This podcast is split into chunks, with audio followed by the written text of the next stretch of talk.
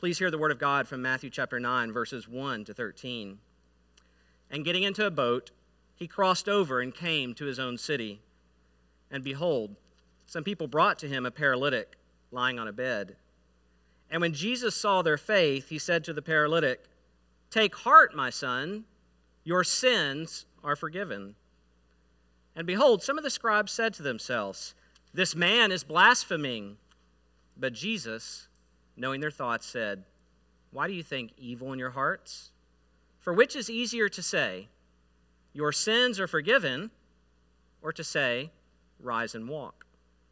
But that you may know the Son of Man has authority on earth to forgive sins, he then said to the paralytic, Rise, pick up your bed, and go home. And he rose and went home. When the crowd saw it, they were afraid and they glorified God who had given such authority to men. As Jesus passed on from there, he saw a man called Matthew sitting at the tax booth. And he said to him, Follow me. And he rose and followed him. And as Jesus reclined at the table in the house, behold, many tax collectors and sinners came and were reclining with Jesus and his disciples. And when the Pharisees saw this, they said to his disciples, why does your teacher eat with tax collectors and sinners? But when he heard it, he said, Those who are well have no need of a physician, but those who are sick. Go and learn what this means. I desire mercy and not sacrifice, for I came not to call the righteous, but sinners. Friends, what you've just heard is a reading of God's word. Amen. I'm going to invite you to be seated again. And as we uh, get ready to continue on and focus on this text, let me just pray and ask again for God's assistance to open this text to us through the powerful working of the Holy Spirit. Father in heaven, we've been delighted to hear your word a number of times. We've sung your word. We've sung songs that are based on your word. We've prayed, uh, informed by your word. And Lord, for the next few minutes, we want to fix our attention on what you're saying to us through Matthew 9 1 to 13. And Lord, we need your help in doing that because we recognize that our minds are often dull, our hearts are often hardened. Lord, sometimes we're more interested in other things, to be honest. And we pray, Father, that you would help us to hone in on your word and most of all, you through your word. Lord, you've designed this text to show us the glory of your Son and who we are in him and what you call us to be in him and in his disciples. And so we pray, Father, that your Holy Spirit would do that in this time that your Holy Spirit would reveal the glory of Christ, who he is as Savior and Lord and the friend of sinners, and who he is in us as his blood bought church.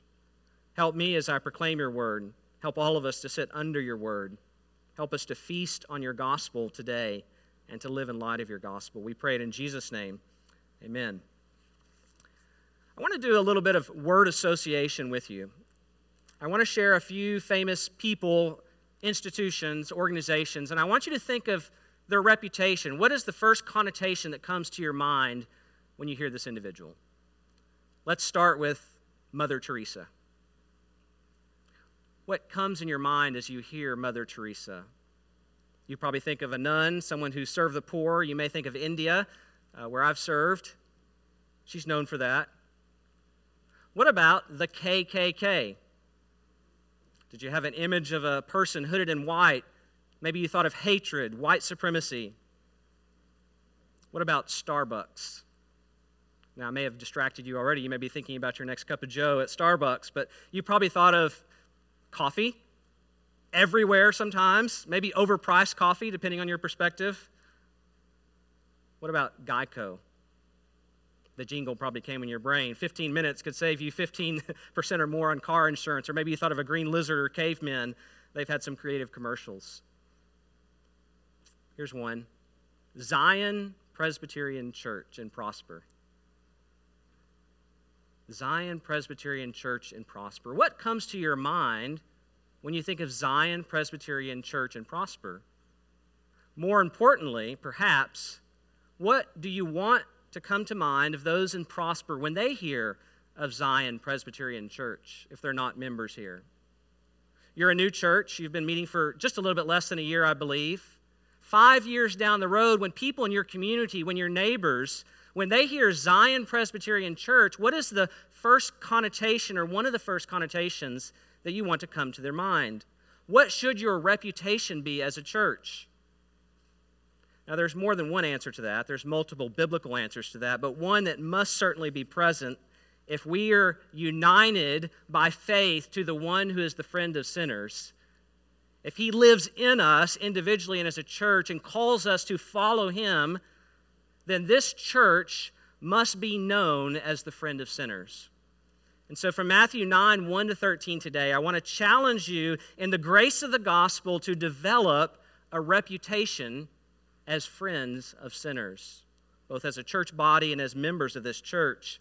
And I believe this text has a lot of help for us to feast us and feed us and help us to grow towards that. And we're going to draw out two things from this text, just following the text of Scripture. In verses 1 to 8, we're going to see that we must, or you must, believe the gospel for yourself. And I mean really believe it, not just cognitively believe it, but believe it in such a way that your affection and your love and your delight is drawn out toward your, your Savior, where the gospel is something that you praise and delight in and rejoice in, and it actually lives and makes a difference in your day to day life. We're going to see that we must believe the gospel for yourself. And then, secondly, and finally, in verses 9 to 13, is those who really believe the gospel, we're going to see that we must befriend those who do not yet know the gospel. We must actually make an effort to go out and find sinners and build relationships and love them and be the friend of sinners. But let's hone in and think about our first point to believe the gospel for yourself. Let's think about the context of where this passage fits in Matthew's argument, because Matthew has a very clear argument. He's originally writing to Jewish readers, the majority, and the Jews had a hope that had built over the Old Testament period. God had made a promise to King David that he would raise up one of his sons to have an everlasting kingdom, probably a thousand years or so before Jesus came. And as God revealed more scripture through his prophets, that hope became more tangible. And there was a prophetic looking for the king who would come, the son of David who would come and bring in God's kingdom and deliver God's people from all their oppressors. And then Matthew is saying that long awaited king has come in the person of Jesus. Jesus is the king, Jesus is the Messiah. And so he's wanting us to see the authority of Jesus as king. And so at the end of the Sermon on the Mount, Matthew 5 to 7, one of the most famous places of Jesus' sermon or teaching, notice the response of the crowds in Matthew 7 28 and 29. Matthew 7 28 says that when Jesus finished these sayings, the crowds were astonished at his teaching. Why? Verse 29 For he was teaching them as one who had authority and not as their scribes. Jesus is telling us the true intent of God's word, the true intent of the law, how the law pointed towards him, what the word of God was continually teaching them. He had authority over, over God's word, over doctrine.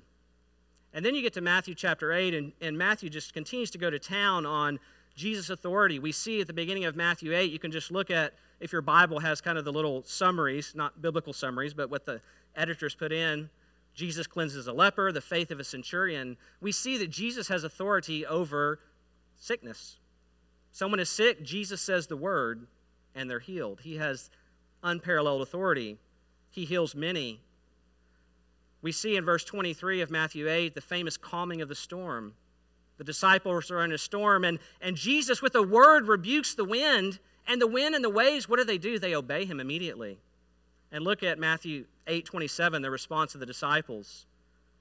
And the men marveled, saying, What sort of man is this that even wind and sea obey him? Jesus has authority over the natural elements that even in modern days we are so helpless against, as our snowstorm, our ice storm in February reminded us. At the end of Matthew 8, we see the Gadarene demoniac. No one can chain him, no one can help him, but Jesus comes and heals him. He has authority even over the demonic realm. It's been a pretty impressive stretch in Matthew 7 and 8. Jesus' authority, unparalleled to any other human being who's ever been on the planet, that anyone's ever seen. But when we get to Matthew 9, my friends, we see an authority that's even more important. God takes it up a notch as he reveals to us the authority because here we see Jesus' authority to deal with our greatest problem, which is our sin problem. Here we discover that Jesus has the authority to forgive our sins. And so we pick up in Matthew 9 1. Jesus left the, the area of the Gadarenes. He's returned back to his hometown. Look at verse 1, Matthew 9 1. And getting into a boat, he crossed over and came to his own city. And what happens as he returns? He begins to gather a crowd and to teach. And look at verse 2. And behold, some people brought to him a paralytic lying on a bed. Now, Matthew really shortens this. If you look in Luke 5, there's a parallel account, and it's that impressive account where there's so many people that have gathered around this house that Jesus is teaching in that the men can't get there. He has four friends carrying him on this stretcher, a homemade stretcher. He can't walk. And they can't get him into the crowds. They can't make their way through the crowds. And so, do you remember the story? They climb up on the roof and they open the roof and they let him down. I mean, can you imagine you're in worship and the roof opens up here and someone is being lowered down? It was a remarkable scene. Now, not as remarkable uh, now or then as it would be now because they did open roofs, so it wasn't like they were tearing something up. The roofs were openable, but nonetheless, it caught everyone's attention. Now, I don't know why Matthew exactly doesn't include that tantalizing part of it, but I think he wants to focus not so much on the faith of the friends or this paralytic, but on the authority of Jesus and what he can do for sinners. Notice that in Matthew 9 2, Jesus, it says that Jesus saw their faith. I think he saw their faith because they were coming through the roof. he knew that these people were serious. They thought Jesus could really help, and they go to great lengths in order for them, uh, for their friend to be healed by Jesus.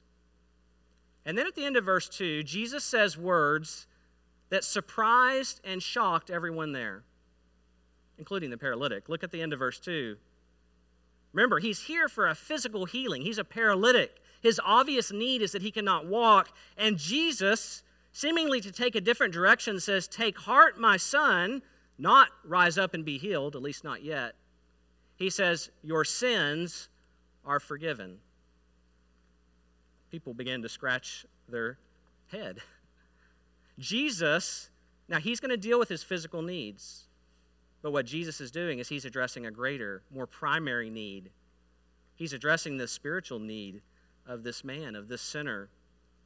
It surprised the paralytic. It surprised everyone who was there. It surprised and angered, as we're going to see in a moment, the religious leaders, but it should not surprise the reader of Matthew. If you turn back to Matthew 121, we see a, a programmatic statement about Jesus' ministry as his birth is announced. Look at Matthew 121, almost a theme verse of Matthew. The angel says, She will bear a son, and you shall call his name Jesus. Why? For he will save his people from their sins. Now, Jesus came in to bring in the kingdom of God. He came in to deal with all that sin has wrecked our wrecked bodies, the demonic oppression, our world that's under God's curse. But all that is nothing to us unless He can forgive our sins and we can enjoy this kingdom in God's presence. And so our greatest problem is our sin problem. I find it interesting that sometimes God uses trials to help us begin to turn towards Jesus, maybe because we think he need, we need help with our trials. And then as we come and explore who Jesus is, hopefully from Scripture and maybe in a good church, we learn that those actually aren't our greatest problems. That Jesus is meant primarily and first to save us from our sins. I was struck by this by the men I served in India, many of the pastors and many times when I would meet with pastors from especially a Hindu background, and I would hear their testimonies, they would have a similar testimony of being in some sort of dire straits, physically or otherwise. And that's what moved them to begin to explore Jesus. And as they explored Jesus and learned more about him from his word, they realized they had a greater problem, and that was of their sin. And they went beyond just looking to him for physical help, although he does provide that. And they saw that their need was for his forgiveness. Now, why are these words so remarkable? Why they, would they have been studying, stunning? Look at verse 3 and the reaction of the scribes, the religious experts of the day. Matthew 9 3 some, Behold, some of the scribes said to themselves, This man is blaspheming. This man is blaspheming. Why, what are they saying? What are they saying about Jesus? Well, this is where the parallel in Luke really helps us. Turn over to Luke 5, verse 21. And Luke adds in the words that came next, and Matthew keeps them out for whatever reason. All counts are selective, but notice in Luke 5:21 in this parallel account, the scribes and Pharisees began to question him, saying, Who is this that speaks blasphemies, blasphemes, or blasphemies? Same uh, question. But notice what they follow up with that explains their, their charge of blasphemy. Who can forgive sins but God alone? Who can forgive sins but God alone? I mean, here's one of those cases where they are theologically correct. They don't have it wrong. They are right that only God can forgive the sins of others who are not directly against them. But they have their identification wrong, do they not? They don't recognize that standing before them is the Messiah, and that he's not merely a human Messiah, but that he is the Son of God incarnate. This is God enfleshed before them. And the one who is uttering this is the God man Messiah, Jesus Christ. And so they're thinking because they don't understand who he is, how in the world can he forgive the sins of this person he's never met before? It seems obvious that prior to this, this man is a stranger to Jesus. How can he forgive his sins? This guy's never sinned against him. It's a divine prerogative to do that. Let me give you an illustration, and I'll use your pastor and his wife, Mark and Andrea. Now, this would never happen, but let's say you get here early to church, and, and Mark and Andrea are here, and they're setting up, and you hear an argument. And you hear Mark berating Andrea and really saying unkind things to her. Again, this is hypothetical. Uh, he's saying unkind things to her. You know, you don't have the sense that God gave a fence post. That's, that's an East Texas uh, slam. Uh, I don't know what you would say where you grew up, but, you know, he's really berating her, and it seems to be unfair. And you walk in and say, hey, hey, hey, hey, Mark, you shouldn't be talking like that to your wife. But you know what? I forgive you. What would Andrea think at this point? She'd probably get mad at you. You don't have the right to forgive him. He didn't sin against you, he sinned against me. Only I can forgive him. I'm the one that's been sinned against. Who are you to step in here? Only God can forgive the sins of those who are not against us personally by another person. But that's the very claim that Jesus is making here that he has the authority to do that. And he's going to demonstrate it by this healing because the people aren't catching on. Look at verse 4. Jesus, knowing their thoughts in verse 4, said, Why do you think evil in your hearts? I want to stop there for just a second before I get on to how Jesus proves his authority to forgive sin. I want you to notice what Jesus calls unbelief. He targets it as evil, it's wicked. It's wicked because it's not accepting the testimony that God has made about his son, that God has spoken in his word about his son. God has set forth his son and said, He is the one in whom all authority has been given. He is the only Savior of sinners, He is the only one who can forgive sins. And to look at Jesus and say He does not have that authority is evil, it's wicked, it's unbelief. And so Jesus poses a question to try to demonstrate and help them along with their evil unbelief so that it might turn to belief. And he asks them a question which is a difficult question in verse 5. He says, For which is easier to say, Your sins are forgiven, or to say, Rise and walk? So, which is the easier question? What does Jesus mean here? I think he's saying it's easier to say your sins are forgiven. Yes, theologically, you can say that only God can forgive sins, but you really can't prove it at the deepest level. I mean, because he's making claims for himself that he can. It's hard to, to just clearly disprove that he can't forgive sins. But it's very easy to disprove the ability to heal someone if you can't do it. If you had a paralyzed person that you knew to be a member of your congregation, not someone that I brought in, and this person standing in the front row, and I was to say to this individual, I heal you in the name of Jesus, rise and walk. You have been healed, brother or sister. If they can't get up and walk, you know that I have, do not have the authority to do that. If they get up and walk, you know that I do. And so Jesus is saying, yes, it's easier for me to say your sins are forgiven because you can't really disprove it as clearly. But to show you that I can, I'm going to do something else. You see, we know that the harder thing is not actually the physical healing especially living in modern medicine. There's many maladies back then that Jesus healed that now in God's common grace modern medicine can heal. But only Jesus can forgive sins. We know that the harder thing, if you will, is not the physical healing, it's the spiritual healing. It is the forgiveness that Jesus is able to grant because of who he is and what he'll do in his life, death, and resurrection. And so look at verse 6. He says, But that you may know that the Son of Man has authority on earth to forgive sins. Friends, today God wants you to know that He has the authority to forgive sins. And He wanted them to know. And so He says, I'm going to show you, I'm going to prove it to you. And so He says to the paralytic, Rise, pick up your bed, and go home. And what happens? Nothing? Does the guy just lie there? No, he gets up. Remember, this is a guy who is so helpless that his friends had to bring him in on a mat. And now he rises, and in his own power, through this healing by Jesus, he picks up his mat and goes home. I mean, the, in one sense, the, the text of Scripture is very anticlimactic, I think. Verse 7 and he rose and went home. I mean, wouldn't you like to hear more from this brother? Wouldn't you like to hear what he said, what his experience was? But again, Matthew is wanting us not to focus so much on that, but on who Jesus is. And he rose and he goes home. Now, notice the response of the crowd. They are rightly stunned in verse 8.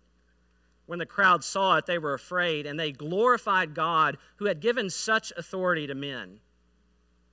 Now, the real question is, is what, what are they stunned about? Are they stunned about the obvious authority to heal this man who's a paralytic? Or did the theological penny drop?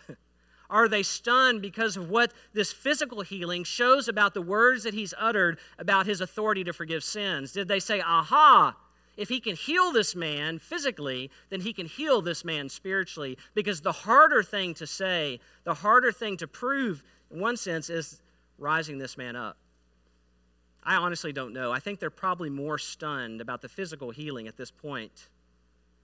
But, friends, I know what we should be more stunned about. Yes, we should look forward to that day and we are bodily raised from the dead.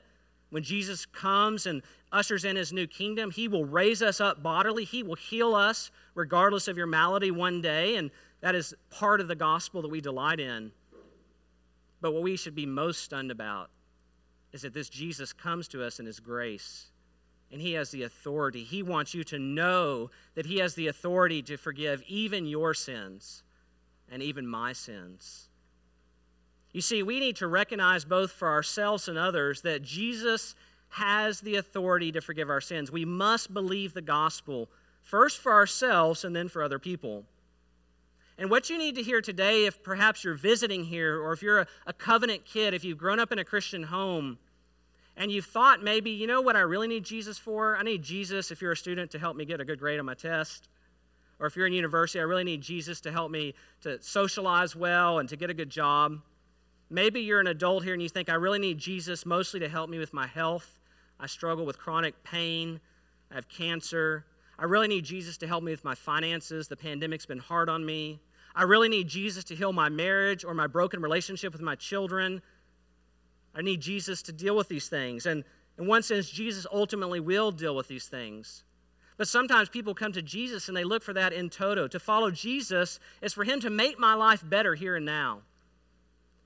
In India, there's a god that is worshipped where we live. There's many gods, but the most famous and most popular is a god called Ganesha. He's the elephant headed god. And every year there's a large festival of Ganesha that goes on for many days. And people worship Ganesha because they believe that he gives them good luck.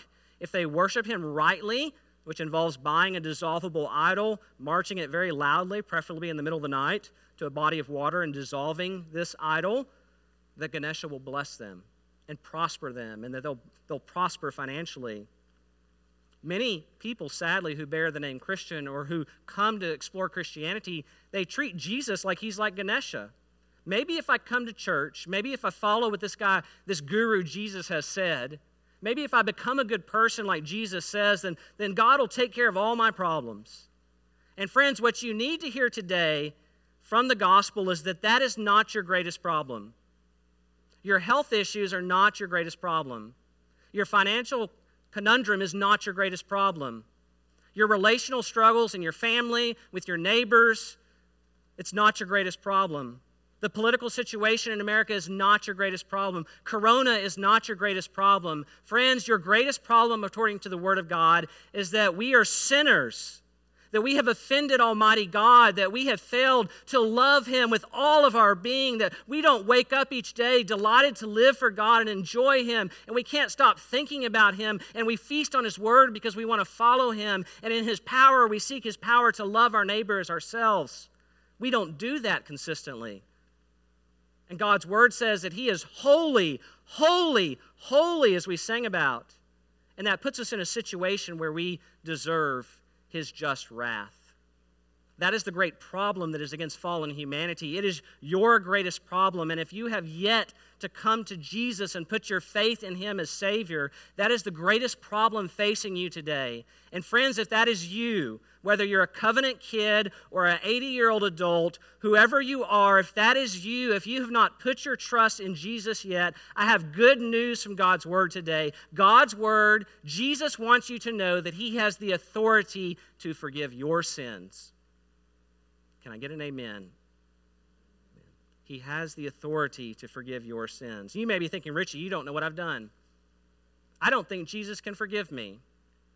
I'm a woman. I've had an abortion. I feel guilt about that. I realize what I've done is terrible wrong. God can't forgive me for that.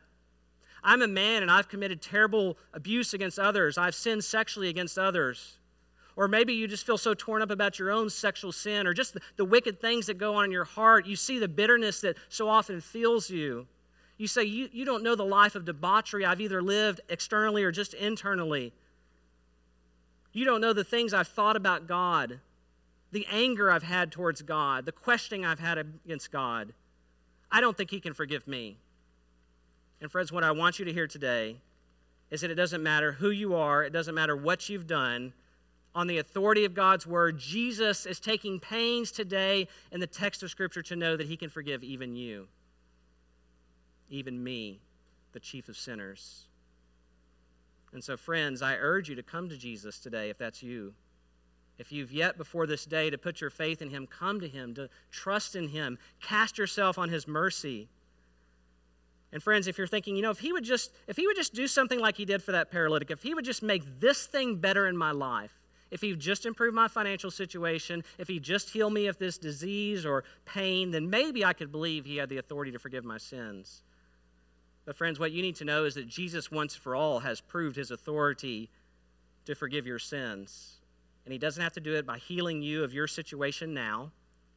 He did it when, after dying on that cross in the place of sinners, he raised powerfully from the dead to never die again the fact that he lives today at the right hand of God the Father and will return. Through his own healing of himself, through his death and resurrection, he has proven once for all that he has the authority to forgive your sins. And so, friends, I invite you to come to him. And more importantly, Jesus invites you to come to him through his word. Now, maybe you're a Christian and, and you're you know that you trust Jesus as Savior, you believe that, and yet you've really fallen into habitual sin. You continue to go back to that same sin, whether it's gossip or lust or envy or discontent or pornography or whatever it may be. And you just feel so guilty because you keep falling into it. And you feel like, I just, I just don't have any delight in the gospel. I don't think Jesus can forgive me again. And Jesus says, I will forgive you again. I will restore your joy. I can give you new strength to fight that sin. And so, if that's you today, come to Jesus again. Know that He has the authority to forgive even your sins again and to delight in doing and to give you new help in the gospel. So, friends, we have to believe that, but we also have to believe that for other people as well. We have to know that Jesus has the authority to forgive anyone's sins. Friends, God has the authority to forgive the sins of your unbelieving spouse, if you have one. God has the authority and ability to forgive your erring teenager who may be walking away from the faith that you taught them. God has the ability in Christ to forgive your homosexual neighbor or your transgender coworker or your Muslim neighbor there's no one that should be outside of our hope in the gospel. Our prayers for conversion are bearing witness to them. And the reality is, is that many of us, we have a list of people, an unconscious list, where this person would never come to Jesus. They are so far out of bounds. And when we have that list, we fail to pray for these people.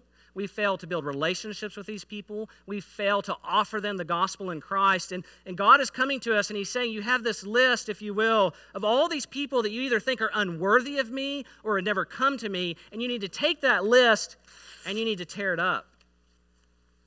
Because I have the authority to forgive anyone's sins. My specialty, specialty is forgiving sinners. It's what I came for, and there's no one who's outside the pale of that.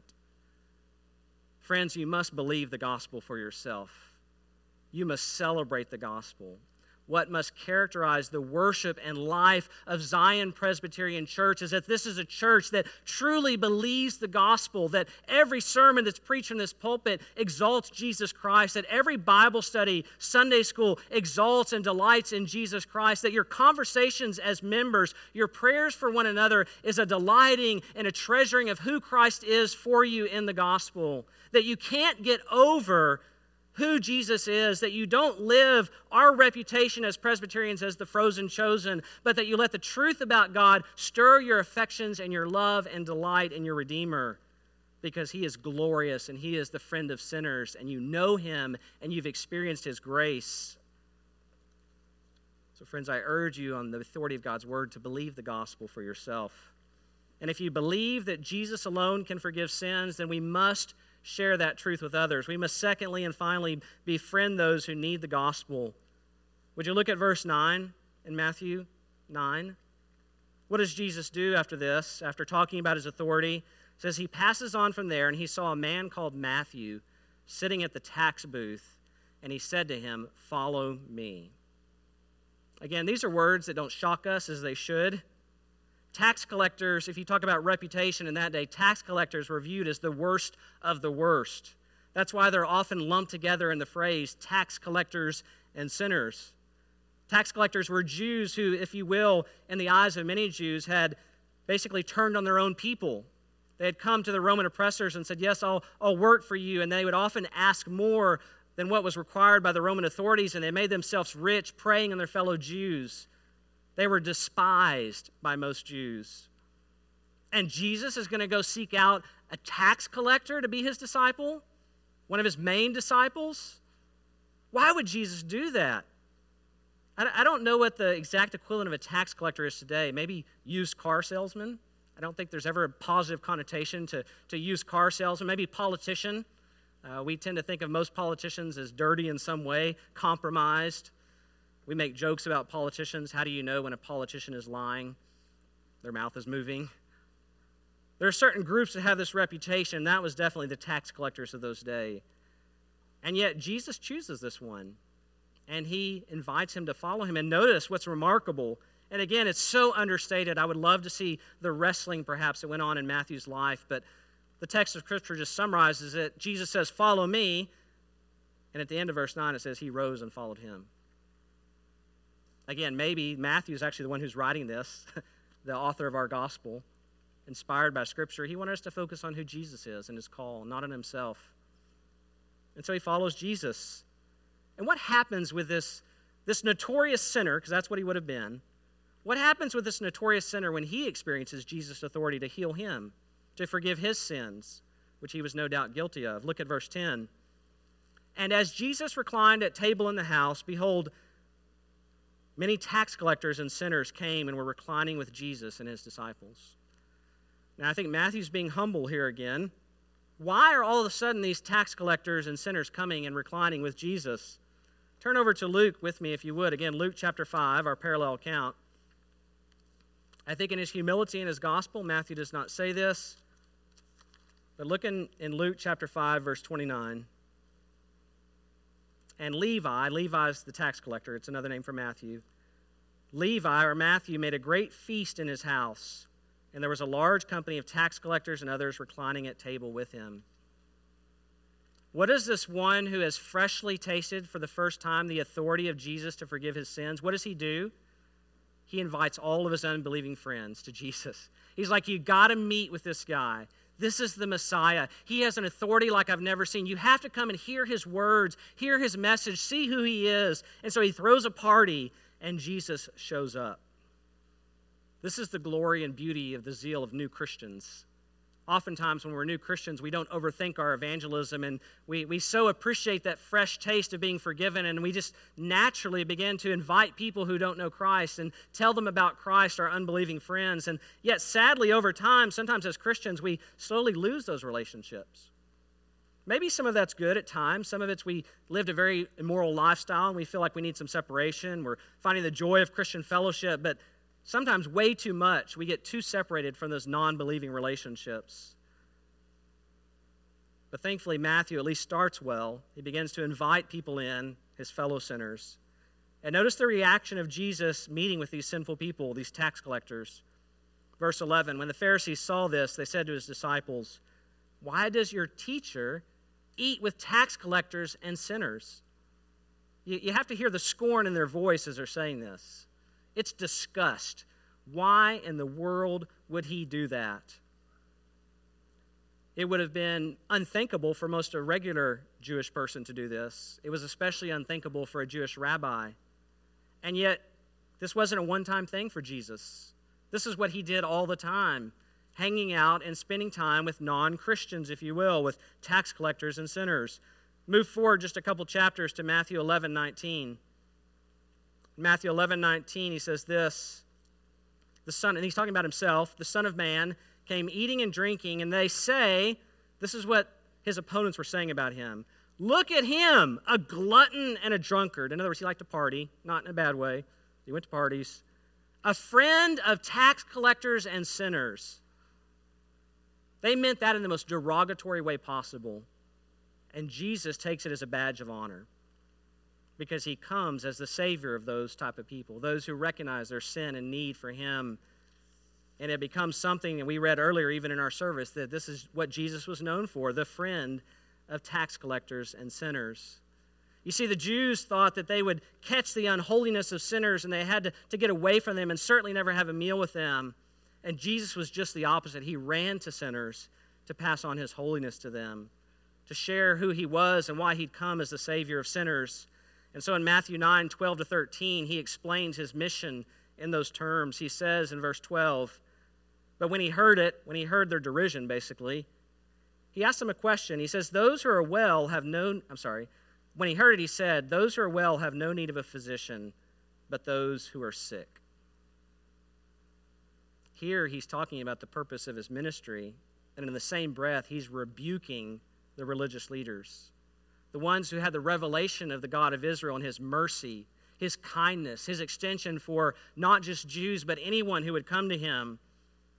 And he uses an illustration that makes perfect sense then and it makes perfect sense now that people who come to heal come to, for sick people, they don't run away from sick people. Our middle daughter, Hannah, with the cowboy hat on right now, she had a very hard year of her life in India. The first year of her life, she had all kinds of strange sicknesses. She was sick all the time. She had MRSA, if you know about that, a terrible, deadly skin infection. One day she woke up and she had splotches all over her body. She was sick continually.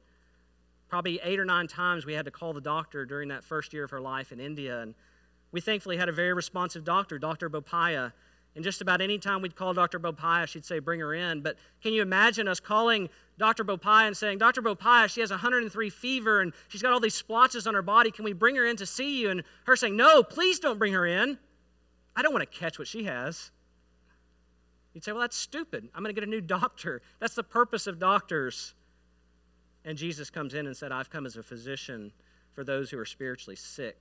And my calling as a physician is to go to them in their spiritual sickness and to spend time with them and invite them to repentance and faith in me. He makes clear the analogy at the end of verse 13. He says, I came not to call the righteous, but sinners. Now, don't mistake that.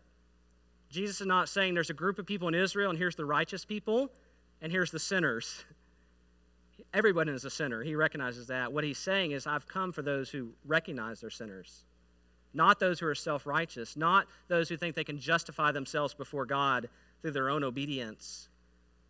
And that's why the tax collectors and sinners were so open to his message. Many of them knew themselves to be out of rights with God.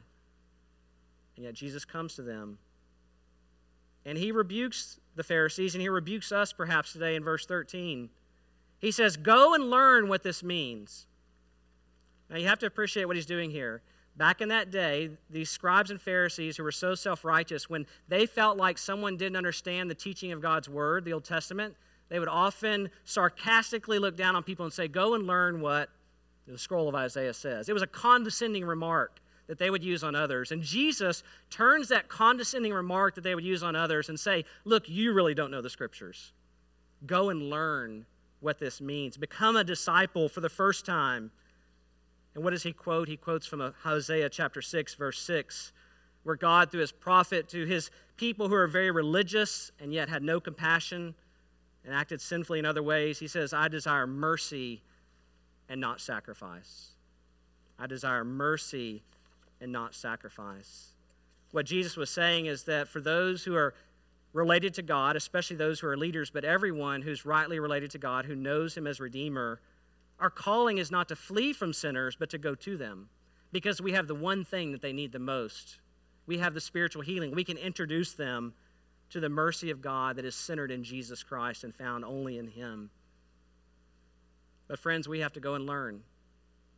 Maybe God today is speaking to you through His Word, and you need to go and learn what it means to pursue sinners to be like your Savior if you claim Him, and to become the friend of sinners.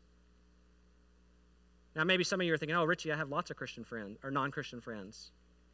But my question is do you have Christian friends, non Christian friends, like Jesus had non Christian friends? He didn't just spend time with them. He wasn't just about the partying and you know, having a good meal and having a glass of wine.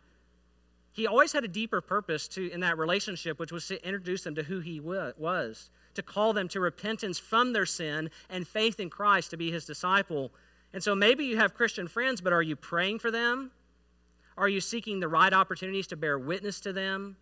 Are you bringing them into relationship with other Christians, maybe inviting them to church?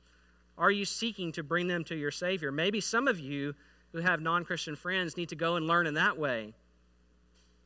Or perhaps maybe more of you need to be challenged to have non Christian friends at all to really make a space in your life for non Christians? And do you have that? If you claim to be a Christian, do you have people that come to mind that you know who are non Christian and you are very intentional in praying for them, spending time with them, seeking to introduce them to other Christians, to invite them to Christian things, to worship? Because it's so easy for us, isn't it, as Christians, to get caught up in the busyness of life to go from Christian activity to Christian activity. We go to worship, small group, men's Bible study, accountability. And these things are wonderful things that we need to be involved in. We need to be in meaningful relationships with other Christians. Worship is primary, of course. But it's very easy if we're not intentional to, to very subtly, without thinking about it, to only be in a serious way, not just in passing acquaintance, interacting with non Christians and leaving them out of our lives. But, friends, do you have that? Do you have two or three non Christians that you spend regular time with, that you're really praying on their behalf to God, that you're seeking to share the gospel with? Here's what I find to be a good test to see if I have good relationships. Let's say we, we all live in Texas, Prosper area. Let's say that for whatever reason, job, family, study, you, you move halfway across the United States or maybe across the world, um, you know, international post with your company. And you leave Prosper can you name for sure two or three non Christians in your life that you know would miss you? They would say, that, that person's such a friend to me, I'm really going to miss them. We used to go have coffee together, or, we went hunting together, or uh, we enjoyed just uh, doing things together. They really were involved in my life, they really cared for me. Can you name two or three people like that? Friends, if you can't, perhaps God is calling you to go and learn today, to repent to be reminded that you serve the one who's the friend of sinners. He's your friend. He lives in you through the power of the Holy Spirit, and He's impelling you to go, not just be welcoming to non Christians, but to really pursue non Christians. Friends, at Zion Presbyterian, my prayer for you as a church is that you'll not only be welcoming to the non Christians that God brings to worship here on Sundays and to your community group, but that you'll be very intentional with your neighbors, your fellow students, your coworkers, people in your community, that you will go out to them.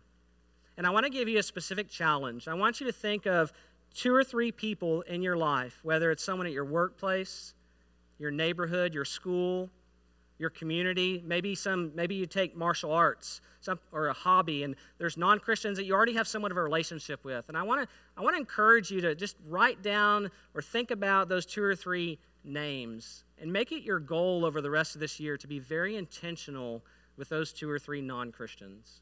Begin to pray for them regularly that God would open their eyes to the truth. Seek to spend time with them. Maybe it's just inviting them over monthly for dinner or going out to coffee every few weeks, or seeing a movie together. One of my missionary teammates in India said evangelism became revolutionary for him, or as a great revolutionary help when he realized that he could take the hobbies that he was interested in already and just invite non Christians along with him. So he loved to rock climb. And he used to go do it by himself or with just his wife. And before he became a missionary in India, he would just take people rock climbing that were non Christians. And when he came to India, he took people rock climbing, and people thought that was neat to do. Maybe you have a hobby that you enjoy and your non Christian friend enjoys that and y'all can do that together. Or it's simply having a meal regularly. But, friends, over this remainder of this year, would you really target for intentional friendship with those two or three people? Invite to seek them to church, activities, introduce them to your Christian friends. Take a long haul. Don't just get to that point and you, you finally blurt the gospel and they say no and you go on, but be a real friend of this person that knows you love them not because you simply want to win them to Christ, but because you love them. And because you do love them, you want that more than anything else. I want to close by telling you about a lady you may have heard about. Her name is Rosaria Butterfield.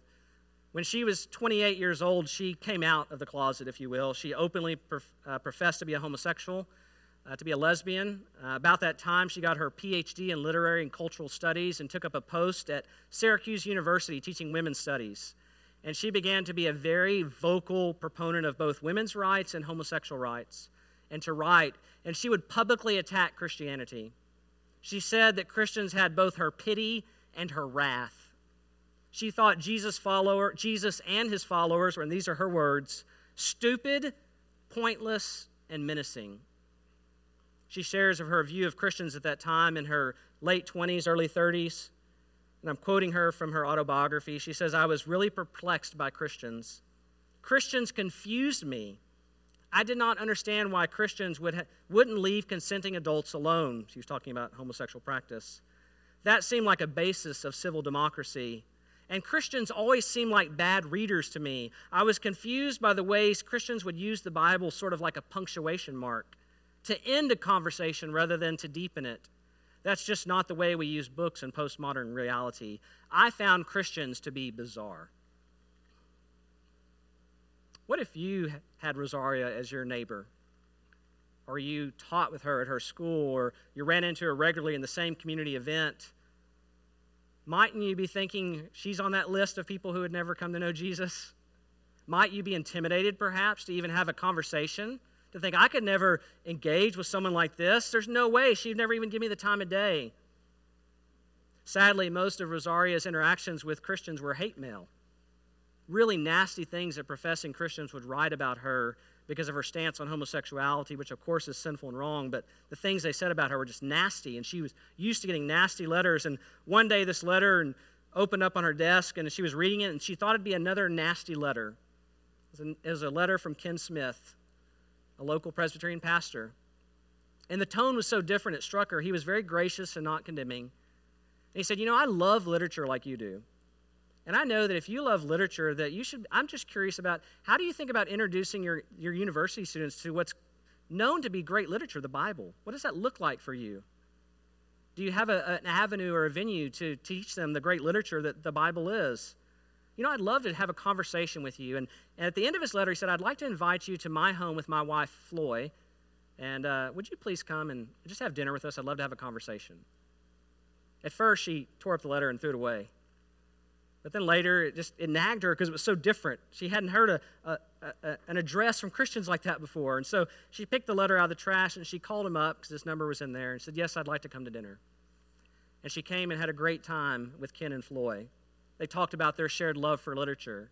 They asked her a lot about her life. They were very gracious and kind, and she actually had a good time. It was her first real interaction with Christians.